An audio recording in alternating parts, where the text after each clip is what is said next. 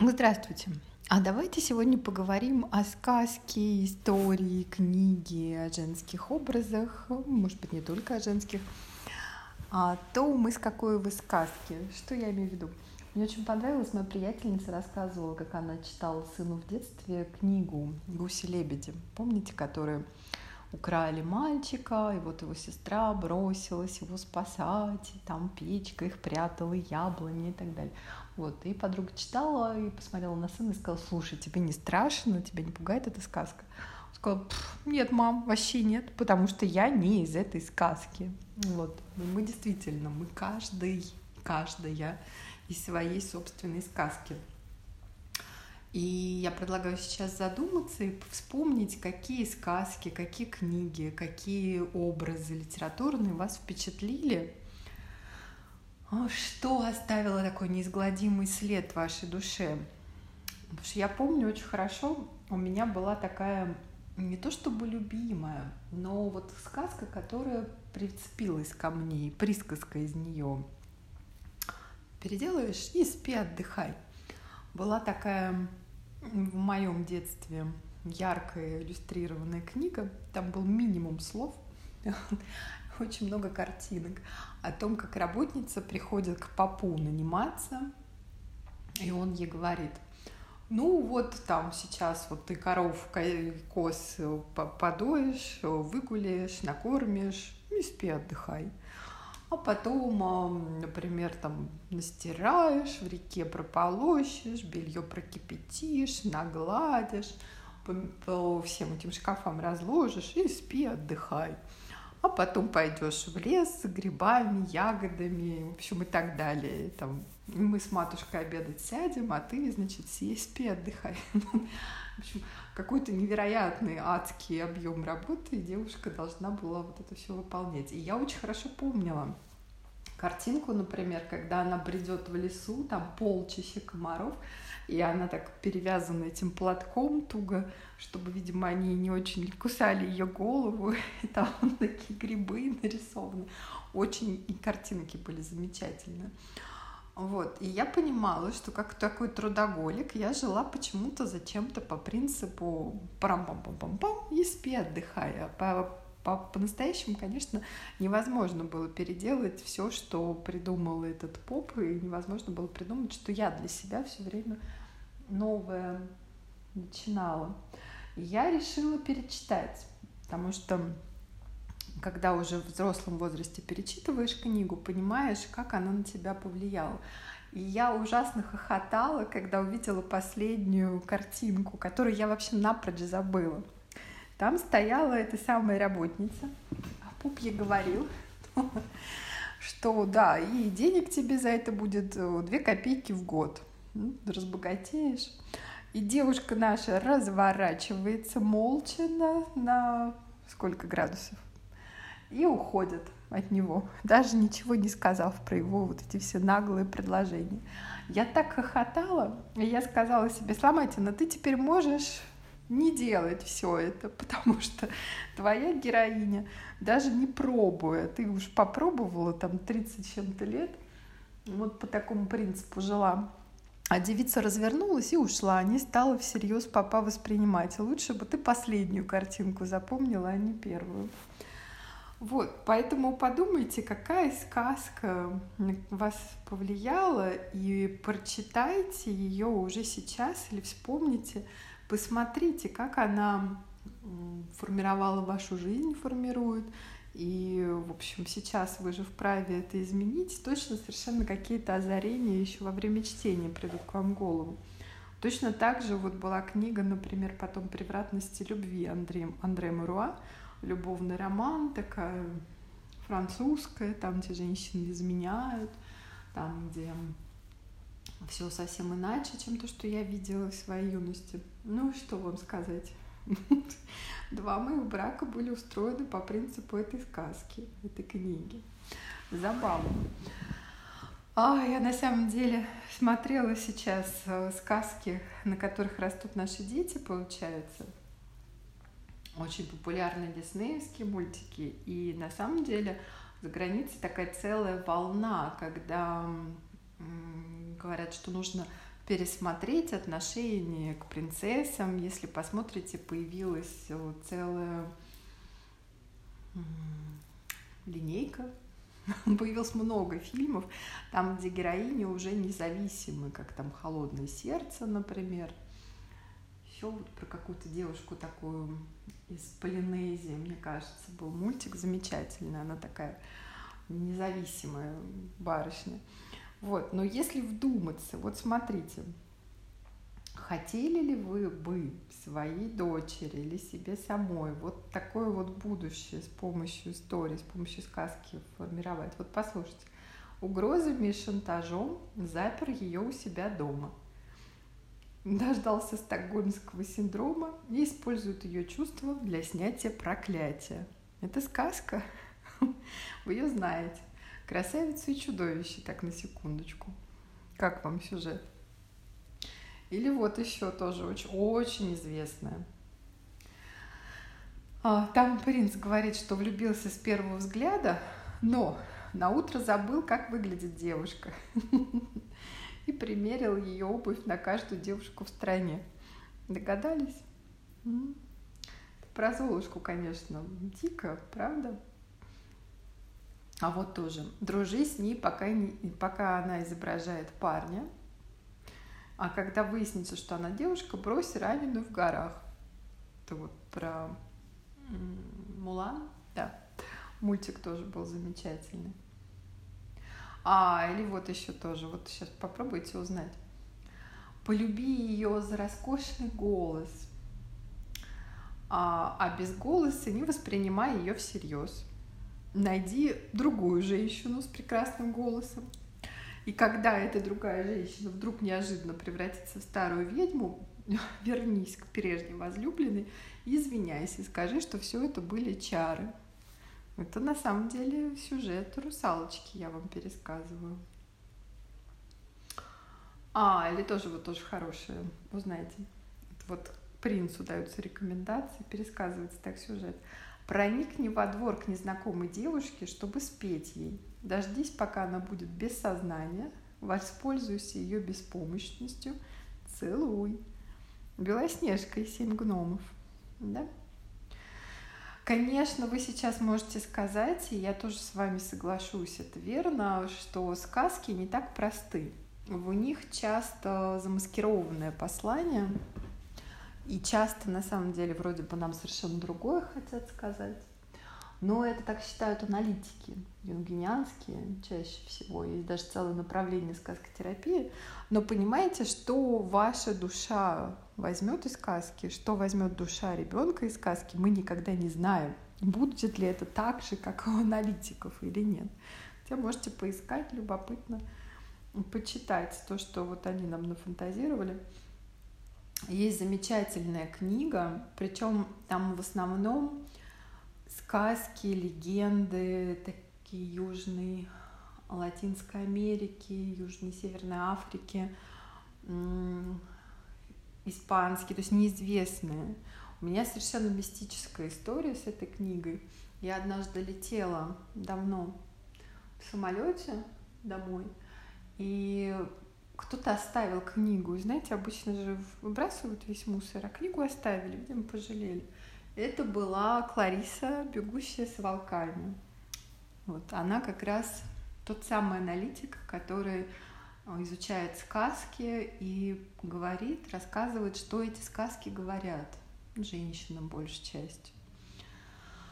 И там такие волшебные магические сказки. Знаете, такая книга, которую можно открывать в любом месте и читать совершенно запросто, с удовольствием. Если вам она не попадалась, очень, очень рекомендую. Я думаю, что получите море удовольствия.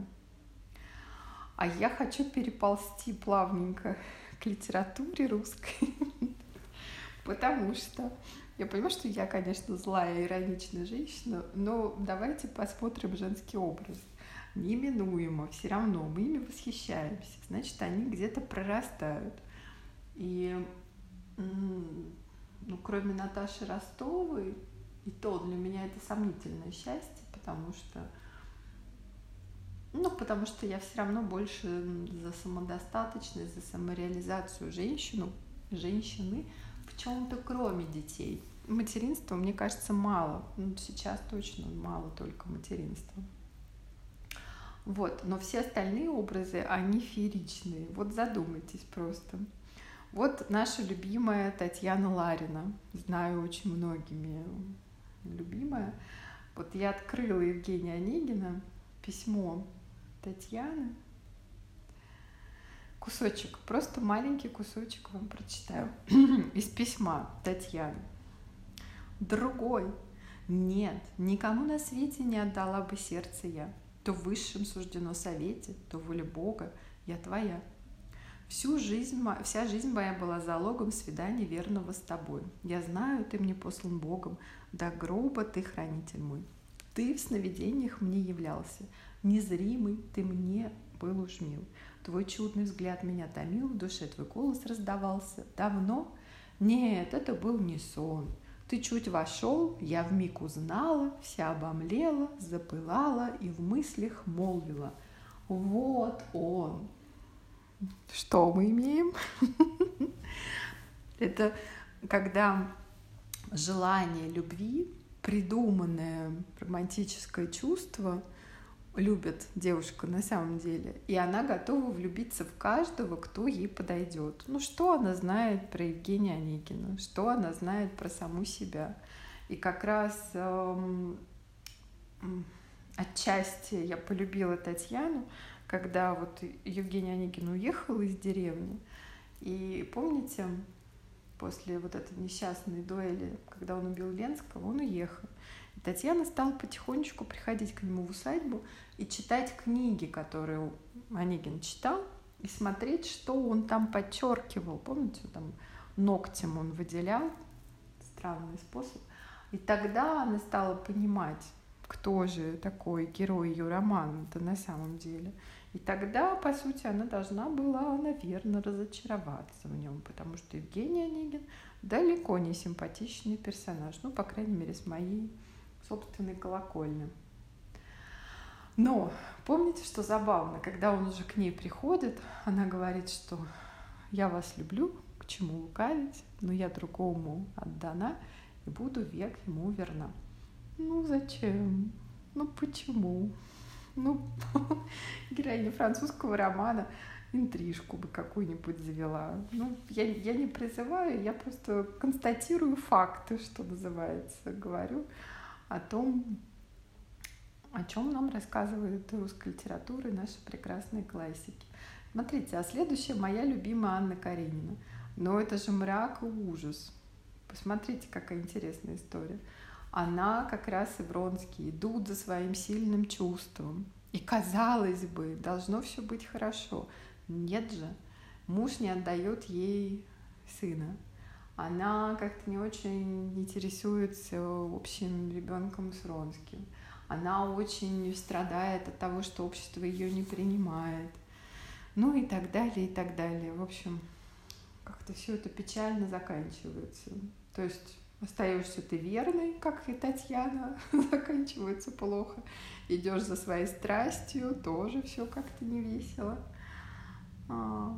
Еще замечательная Соня Мармеладова, помните, которую принесли в жертву просто вообще непонятно чему и кому, вот разгульному характеру ее отца, да? И когда она встречает нашего Федора, который убийство совершил, тройное, по сути.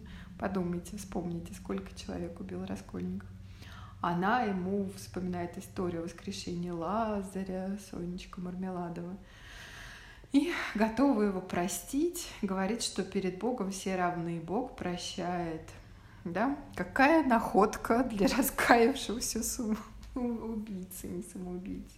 Ну, это же караул. И вот мы восхищаемся, пишем о ней сочинения, говорим, какая она прекрасная. И наше бессознательное впитывает это. А еще прекрасное, помните, дворянское гнездо. Там была девушка, которые, у которых было два кавалера. Один веселый, красивый, молодой, который ее любил, а второй грустный, печальный и женатый. Как вы думаете, кого она выбрала?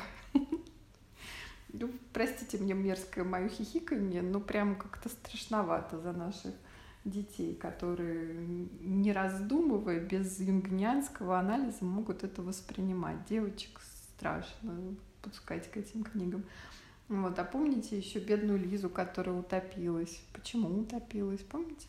А Маргариту из «Мастера и Маргариты», которую дьяволу продала душу, почему-то была несчастлива в первом браке. Не то, чтобы она была очень счастлива с мастером, но получается, что для того, чтобы быть с мужчиной таким неоднозначным, она душу дьяволу продает – еще прекрасная Анна Сергеевна из «Отцов и детей». Помните? Она свободна, она вдова и богатая наследница. Но почему она не рискует влюбиться? Почему ни на какие отношения она не идет? И, конечно, Настасья Филипповна. Я знаю многих, это прям все благодаря фильму. Красотка, яркая такая женщина, настоящая жертва абьюза, мы сейчас бы сказали. То есть она живет с мужчиной, который ее, когда она маленькая была, осиротела, забрал к себе и, по сути, испортил ее и воспользовался ею. И она очень богата, Настасья Филипповна, у нее есть своя возможность, но она не уходит. Как э, замечательный страшный эксперимент был, вы, наверное, знаете про, про собак, когда их э, в клетки сажали, и потом они пытались, когда выходить, их било током. А часть не била. И вот тех, которые не било, когда открывали клетки, они, конечно, тут же выходили, а тех, которых било током, когда они пытались выйти, они даже не пытались уже. И там людям приходилось их туда-сюда на руках носить, чтобы выработалось новое поведение, что не обязательно твой уход будет сопровождаться сильным ударом током. Это вы наверняка знаете. Это как раз когда объясняют поведение жертвы, почему она не уходит, даже если дверь открыта, что так эм, привычно.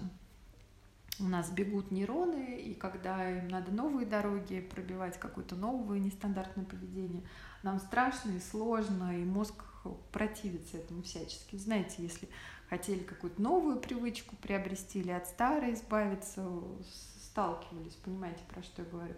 Но мне кажется, еще более страшный эксперимент был с крысами, когда их в невыносимые условия, имитируя на уровне крыс, как если бы это был там, муж, который бьет, плохо относится и так далее. Вот. Все равно крысы выбирали возвращаться домой, даже когда у них уже были другие дома потому что там привычнее, потому что там понятнее, и, к сожалению, мы, в общем, недалеко в своих поведенческих реакциях, если не занимаемся собой, не анализируем себя, недалеко ушли от этих самых крыс. Или, например, Кити. Помните, когда Левин делает ей предложение? Роскошная на самом деле совершенно сцена, когда он пишет на столике, где играют, когда в карты, записывают счет, он пишет, делает ей предложение таким интересным способом. Она угадывает по первым буквам, что он ей хочет предложить. Но вдумайтесь, она молодая, она на самом деле была влюблена в Вронского. Он разбил ей сердце, он влюбился в замужнюю взрослую барышню. Прошло чуть-чуть времени, Кити болела. Зачем она выходит замуж за Левина, которого она не любит? М? Потому что Толстой решил там показать, что о семье вас дам, и счастливы будут только те, кто слушает свой долг. Но если честно, потом, когда читаешь вот все вот это вот э, бытописание Левина и Кити, но нет у меня ощущения, что там много счастья. Там много принятия, много смирения. Это да. Ну что ж такое-то? Вот, вот напишите мне, если вы хотя бы одну счастливую нашу героиню можете себе представить. У кого? У кого все благополучно закончилось? что вот не приходит мне в голову. И мне кажется, если честно, то очень-очень жаль. И, конечно, магия в том, что, знаете, как говорят, что если ты знаешь имя своего врага, он перестает быть для тебя всесильным. Если мы вот таким способом себя расколдовываем, узнаем про себя, какие истории, какие сказки, какие литературные персонажи имели над нами власть, мы освобождаемся. И следующим шагом, чтобы это закрепить, вы можете написать свою сказку с тем развитием и финалом, как вы хотите. И знаете, очень сложно написать про себя, хотя знаю, что многие пытаются. Но для того, чтобы отпустить воображение, чтобы история придумалась, вы можете написать или придумать, рассказать себе сказку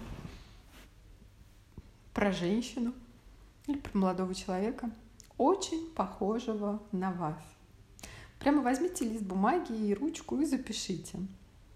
Однажды девушка очень похожая на меня, и дальше история сложится сама, вы будете поражены, насколько легко пойдет, когда вы переключите вот так вот фокус как бы с себя, отпустите воображение. Только я вас хочу предупредить, вот когда я учу писать эм, книги, рассказы, новеллы, там, романы. Если это настоящая драматургия, а не такое всматривание в себя, я всегда говорю, что вам нужно, чтобы у героя было как много больше препятствий, чтобы все было сложно и так далее. Значит, читателю будет скучно. А тут я вас призываю пойти от обратного. Пускай читателю, если вдруг он появится у вашего произведения, будет скучно. Но пускай вашему герою, вашей героине все дается легко и просто. Просто по факту того, что если этот человечек уже появился на Земле, то это очень ценно. Это огромное счастье, огромное везение, потому что если вы посмотрите, насколько мал был шанс, что вы появитесь на свет, вы будете поражены, поймете, насколько вы счастливчик, вам уже повезло. Значит, уже этого достаточно для того, чтобы чувствовать себя благословленным Вселенной, Богом, кем угодно. И пусть эта сказка будет доброй. Счастливо вам!